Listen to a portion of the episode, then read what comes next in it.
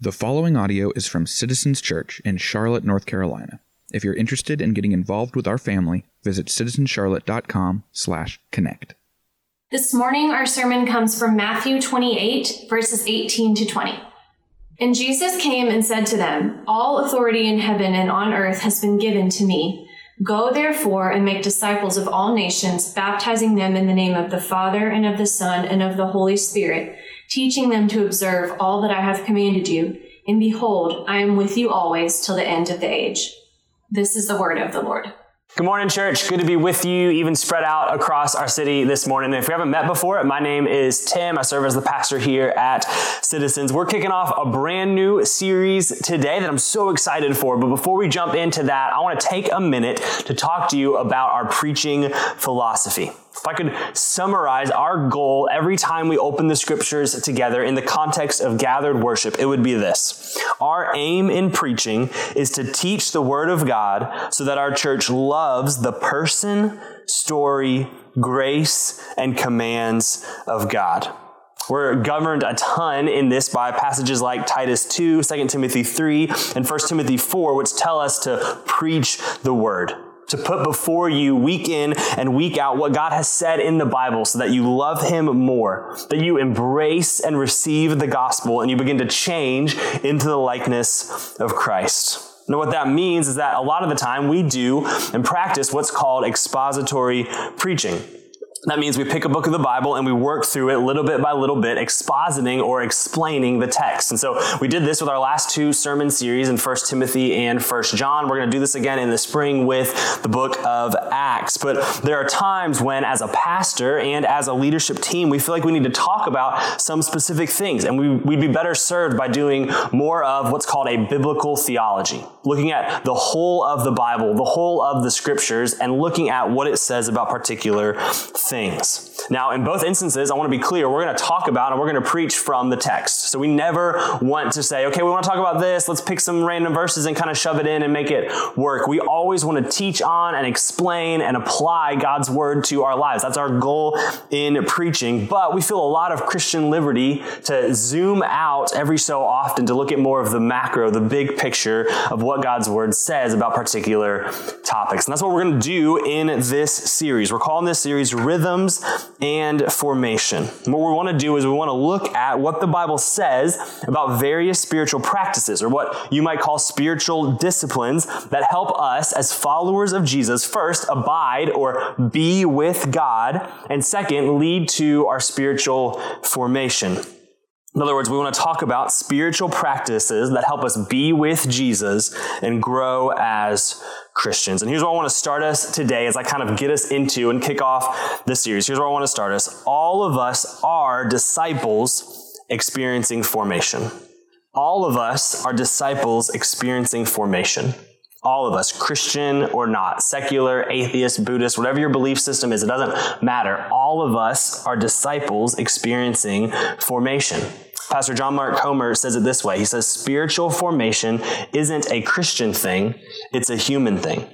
Spiritual formation isn't a Christian thing, it's a human thing. Let me show you what I mean. To be human is to be dynamic, not static meaning we are all changing, we're all growing, we're all shifting, and we all like to think that we are the primary acting agent in our changing, that we are the master of our ship. And what that means is because we think that, oftentimes we are blind to the formation that is happening to us just by going about our lives. It's so sneaky. We are shaped and formed as we're just going about our day as we're going to work, as we're taking care of the kids, as we're getting coffee or lunch with a friend, as we're watching TV or scrolling through Instagram or TikTok or eating, whatever we do, that is shaping us, shaping us towards a vision of the good life, shaping towards how we treat others, shaping us towards how we view ourselves. We're all being shaped we're all being formed. Every second of every minute of every hour of every day, you are being shaped by the ideas and the habits and the rhythms and the routines you have by the people around you, by the media you consume. Now, to our 21st century individualistic, autonomous, just me and myself, I'm the captain of my destiny, I'm an original, we, we think that sounds like either a complete lie or the worst thing ever. But it's true. I mean, think about it. Even the idea that you're an autonomous, individualistic, completely original you and only you ever for all history, that idea alone, where'd you learn that from? Who told you that? Who influenced you towards believing that idea?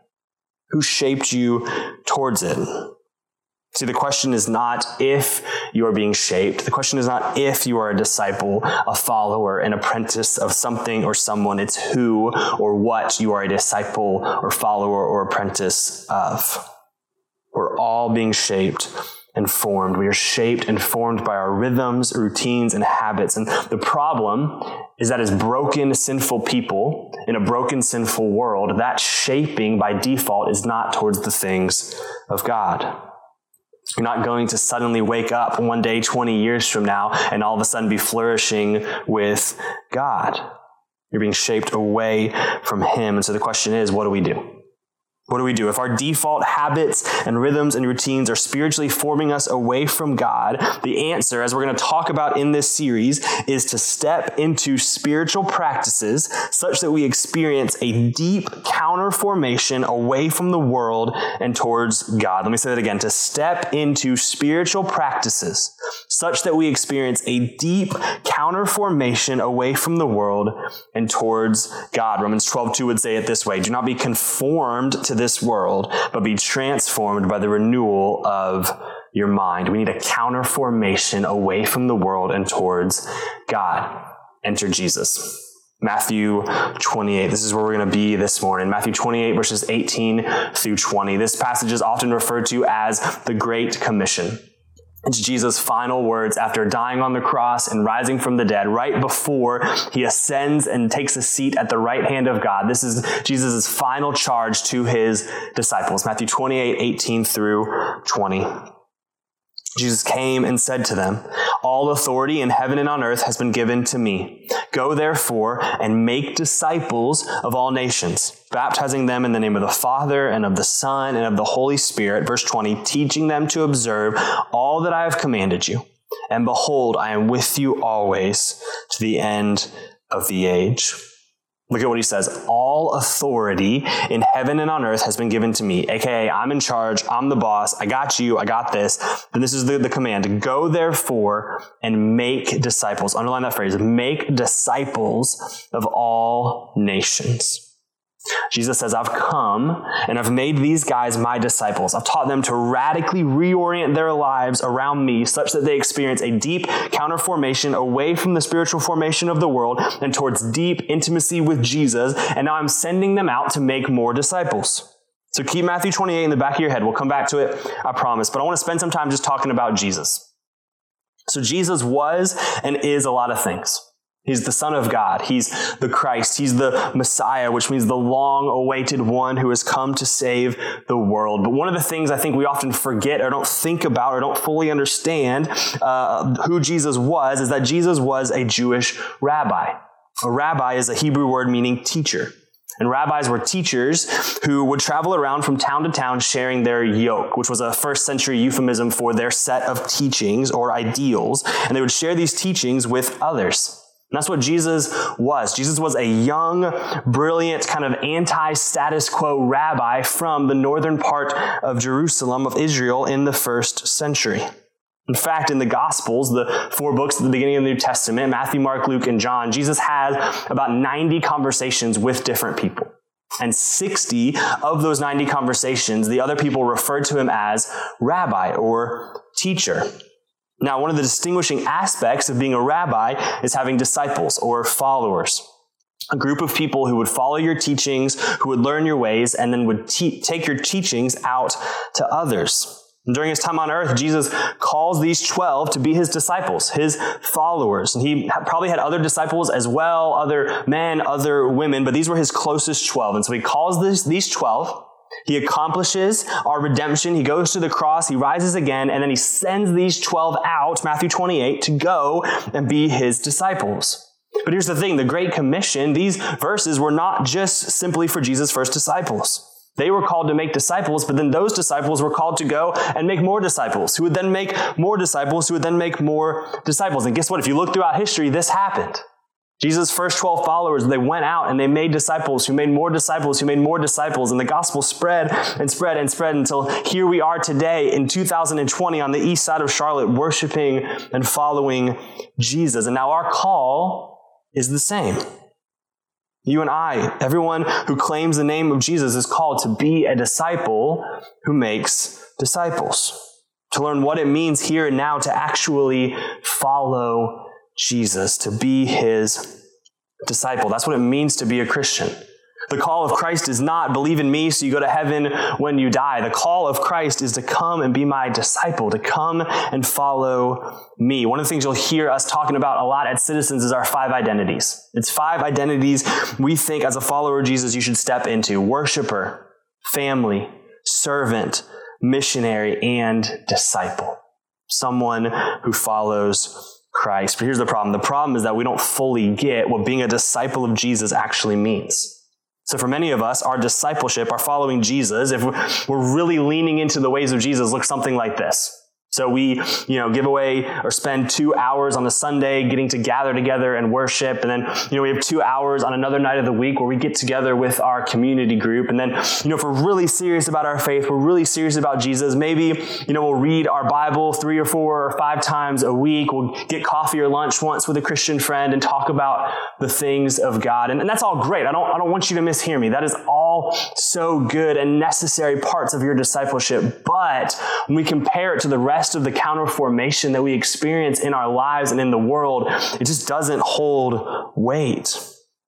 I mean, your seven to eight to 10 hours a week of trying to follow Jesus is nothing compared to the intense amount of counter formation you experience from 40 to 50 hours of work every week three hours a day on social media, which is the national average for people aged 16 to 35, an hour or two of catching up on a favorite show every night. Our discipleship to Jesus just doesn't compare. And to be honest, for Jesus as a Jewish rabbi, the call to be a disciple makes our five to 10 hours a week look like nothing. So, what I want to do is I want to show you for just a second what being a disciple to a rabbi in first century Jewish tradition meant. I want to show you the gravity of it. So, the word for disciple in Hebrew uh, is the word talmidim. Talmidim can be translated as follower or student, but don't think follower like a social media follower, like I follow you on Instagram and I like all your posts. And don't think student like I go to class and take notes and write papers and, and take tests. I think the most helpful summarizing word in that definition of Talmidim is the word apprentice. So think uh, someone who works in the trade industry and they do an apprenticeship. They apprentice to uh, a plumber or an electrician or a carpenter, someone who learns and studies and under someone else so that they can understand it, but also so that they can practice it themselves. Now, being a, a Talmidim, being a disciple, was not something that was just available for everyone. It took a lot of works and steps to get there. So in the Jewish education system, which in those days was synonymous with their religious system, there were three stages to becoming a Talmudim, to being a disciple. So the first stage was called Beit Sefer. Think primary school. Every Jewish kid went through this starting around age five, and it would last till they were around 12 years old. And during this time, they would memorize the, the Torah, what we know as the first five books of the Old Testament Genesis, Exodus, Leviticus, Numbers, and Deuteronomy. And some of you are like, I don't even want to read Leviticus. Try memorizing it at the age of seven. This is crazy intense amount of spiritual formation and development. So they would be in this, every Jewish kid in this system would be there. So they're about 12 years old. And at that point, they had one of two options. Either they would leave school and they would apprentice under uh, a family member or a dad and they would learn a trade. They could be a carpenter or have some kind of skill. But for the best of the best, the brightest, you would go on to level two. Level two was called Beit Talmud. Beit Talmud. And, and what this was, was this was a room built off to the side of the synagogue, and there was a full-time paid teacher. It was reserved only for men, and you would study there from around 12 years old to about 14 or 15. And during that time, you would memorize the rest of what we now know as the Old Testament, Genesis all the way through Malachi. So this is no joke. Day in and day out, eight, nine, ten hours a day of studying and memorizing the scriptures. Then, If you were the best of the best of the best, this is what would happen. You would enter phase three, being a Talmudim, a disciple. So what happened is at the end of Beit Talmud, when you're about 15 or 16 years old, you would sit down with a rabbi for some sort of interview. And the rabbi would ask you a ton of questions about uh, the Bible, about the scriptures, about your interpretation, and he would ask you all of these different theological questions, trying to see if you were worthy of being his disciple. And if he deemed that you were worthy of following him, of being his Talmudim, he would say something to you like, Come and follow me. Come and be my disciple. Sound familiar? Hold that thought. Let's keep going. So, if you were invited to be a Talmudim, invited to be a disciple or apprentice to a rabbi, you had three main goals. The first goal was to be with your rabbi. Again, you're not just a student in the class. You would spend 24 7 with your rabbi. You would literally follow them around. You would eat by their side. You would sleep by their side. There's a, a well known Hebrew blessing in that time that said something along the lines of, May you be covered in the dust of your rabbi. Meaning basically that they would follow so close to their rabbi that when their rabbi walked on dirt roads, they would kick dust up onto their disciples. There's just a closeness, just being with your rabbi. The second goal that you had was to become like your rabbi. So as you spend all of this time with your rabbi, you learn to be their greatest imitator. Disciples would try as hard as they could to emulate everything their rabbi did. They wanted to talk like him. They wanted to make the same jokes, have the same sense of humor. They wanted to eat the same way, use their hands the same way, talk with the same verbiage and everything. They, their goal was to become a carbon copy of their rabbi. They wanted to do exactly the things that he did, dress the same way, all of that. The second goal. The third goal is do what your rabbi did.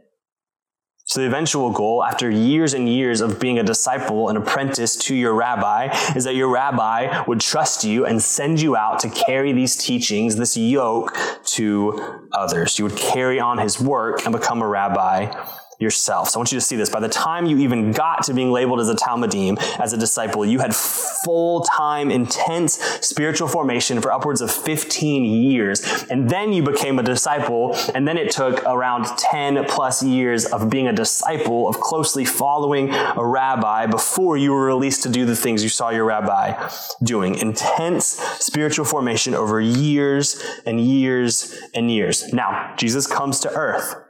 Son of God, the Christ, the Messiah. And he follows this pattern of discipleship as a rabbi. Look with me at Mark chapter 1. Jesus calling his first disciples. Mark 1, verse 16. Passing along the Sea of Galilee, he saw Simon and Andrew, the brother of Simon, casting a net into the sea, for they were fishermen. And Jesus said to them, Follow me. And I will make you fishers of men. Verse 18. And immediately they left their nets, and notice this, followed him. Going on a little farther, he saw James, the son of Zebedee, and John, his brother, who were in their boat mending the nets. And immediately he called them, and they left their father Zebedee in the boat with the hired servants, and get this, followed him. Skip down to Mark 2, verse 13. He went out again beside the sea, and all the crowd was coming to him, and he was teaching them.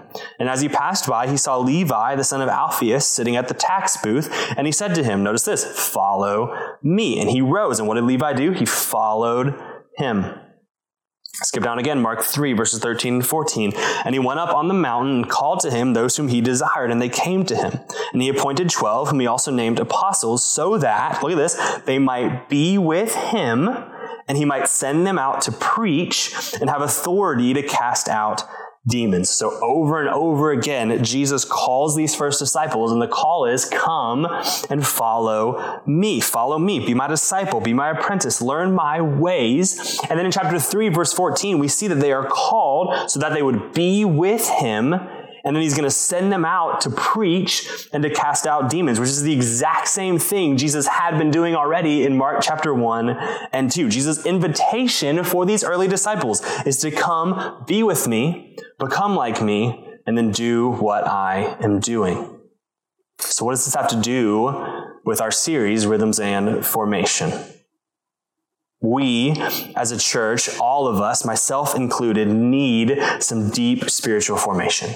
We need a counter formation away from the world and towards God. And that happens by learning what it means to live as a disciple or an apprentice to Jesus. Christian philosopher Dallas Willard says it so directly and helpfully. He says this He says, The greatest issue facing the world today, with all its heartbreaking needs, is whether those who, by profession or culture, identified as Christians will become disciples students, apprentices, practitioners of Jesus Christ, steadily learning from him how to live the life of the kingdom of the heavens into every corner of human existence. To be a disciple is the call of Jesus. What does that mean? It means to do the exact same thing the first disciples of Jesus did, the same thing Christ still calls us to do, to be with Jesus, to become like Jesus, to do what Jesus did.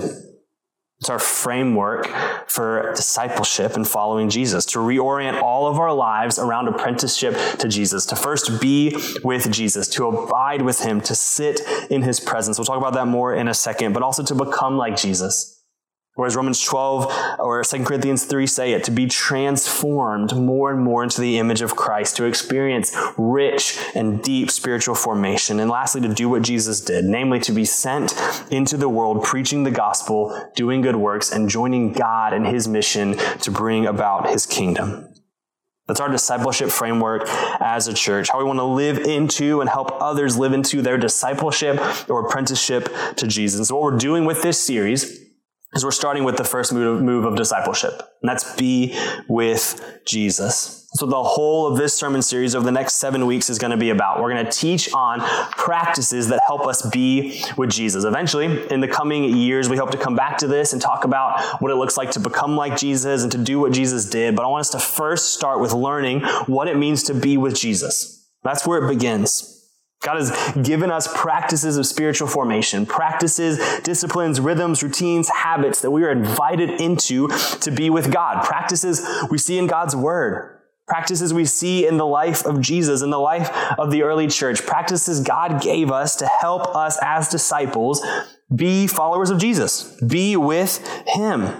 Spiritual practices like Bible reading, prayer, Sabbath, silence and solitude, and fasting and feasting. So here's what we're going to do. Each week, uh, we're going to preach on a sermon, teach on a practice. So we're going to talk about a practice or two. We're going to talk about the what, talk about the why, talk about the how, talk about how we see that practice in scripture, how we step into that as disciples and apprentices of Jesus. And then we've actually put together a website, rhythmsandformation.com. And on this site, we have resources and guides that will actually go into more detail on each practice. So you'll be able to go on there and hear the sermon on that practice, see different resources that we've developed. And one of those key resources is a practice guide. And that guide is going to walk you through what the practice is, going to give you some helpful tools and some tips for that practice. Then it's actually going to give you some exercises to do so you can actually implement those spiritual practices into your life. And so I want to make this really clearly. Rhythmsandformation.com you have to do the guides. Like you have to. This sermon series will only be as beneficial to your walk with Jesus as you are willing to step into the guides. It's a little bit of a you get what you pay for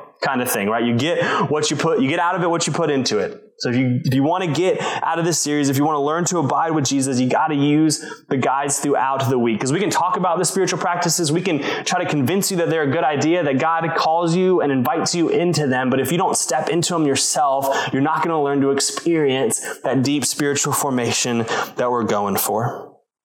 So what we're doing in this series, we want to teach our people, we want to teach ourselves how do we be with Jesus. The phrase we see in scripture is that we abide with him. This is what John 15 says. Jesus says, abide in me and I in you. As the branch cannot bear much, bear fruit by itself unless it abides in the vine, neither can you unless you abide in me. I am the vine, and you are the branches. Whoever abides in me and I in him, he it is that bears much fruit, for apart from me, you can do nothing first and most necessary step for any Christian to experience spiritual formation or to bear fruit, as John says, is to abide in Christ. To learn to be with Jesus, to sit in the presence of God, to learn to recognize and submit to the Spirit of God in our days and in our lives, to realize, God, you're here. And you've always been here, and I haven't been. My mind has been elsewhere. My soul has been elsewhere. I just haven't paid attention to you at all over the past day, over the past week, over the past month. But you're here, and you're calling me back to an awareness of the reality that you are working and present and active in my life, and then letting that awareness of the presence of God and His Holy Spirit change you. That's what it means to abide in Christ. It's allowing God's word and God's spirit to fill our minds, direct our wills, and transform our affections. See, the issue with our spiritual formation is not, I think, a lack of desire. But if we did a survey of every single member in our church, most, if not all of us would say, I want to grow more and more in my relationship with Jesus. I want to be more mature as a Christian. I want to grow up in my faith. The problem is that our lives are built and structured in such a way that won't actually lead to spiritual formation and discipleship. The problem is our intentional rhythms of formation are, are off or worse, non-existent. We need new spiritual practices that are going to help us actually be with Jesus and become like Jesus and do what Jesus did. We have to frame up our lives in such a way that moves us towards this. And listen, this doesn't happen overnight. Right? We're not going to do one series for seven weeks. And you're not going to do a couple of practices here and there, and suddenly you're a fully formed follower of Jesus. That's not how it works. I mean, think about it. The Jewish system of discipleship, the Talmudim, it was 30 plus years of training and intense discipleship and spiritual formation before they would even be considered ready to start teaching and leading others. And I want that to be both a comfort and a challenge to you. To be a challenge to you. You don't read your Bible once and then boom, fully formed follower of Jesus. That's not how it works. And some of us are frustrated because it feels like, man, I did a week of spiritual disciplines. I read my Bible for a week. I prayed for a week and it just feels like I haven't grown at all. This takes time. You have to be willing to play the long game, to practice these habits until they become the natural rhythms of formation in our lives. Let it be a challenge, but let it also be a comfort. If you've been a Christian for a month, six months, a year, five years, and you still feel like, man, I just don't have this figured out. I still struggle with that sin. I still don't know the Bible like I want to. That's okay. It's a long game of spiritual formation, training yourself towards an end. That's our goal with this series, rhythmsandformation.com. We're going to learn together to put into practice being with Jesus as we step into our discipleship and apprenticeship of him. Let me let me end with this this morning. When you understand the jewish system for discipleship that being a talmudim a disciple was reserved for the best of the best of the best jesus invitation to us to be his disciples becomes all the more shocking and beautiful. Were Jewish rabbis only called the best and brightest to be their disciples? Jesus called fishermen and tax collectors and tradesmen, not the cream of the crop. Where Jewish rabbis only called men to be their disciples, Jesus invites women, Mary, Martha, and others to follow him. Where Jewish rabbis called disciples based on their merit and on their potential, Jesus calls us to follow him based on his merit, his works, and not our own. This means the call of discipleship, of being an apprentice to Jesus, is a call to freedom. It's not based on what you've done. It's not based on what you can do. It's not about how well you can abide with Him or how much you abide with Him. It's about who you're abiding in, namely Jesus, the author of our salvation, the redeemer of our souls, not just a good rabbi and a good teacher, but a good Savior who calls us disciples and apprentices and followers, but also calls us sons and daughters. The invitation of apprenticeship to Jesus is, get, is to get to be with the one who loved you first and loves you perfectly. You get to be with Jesus and you get to let the Holy Spirit transform you. I don't know of a better invitation than that to get to be in the presence and recognize the presence of the one who loved you when you were his enemy.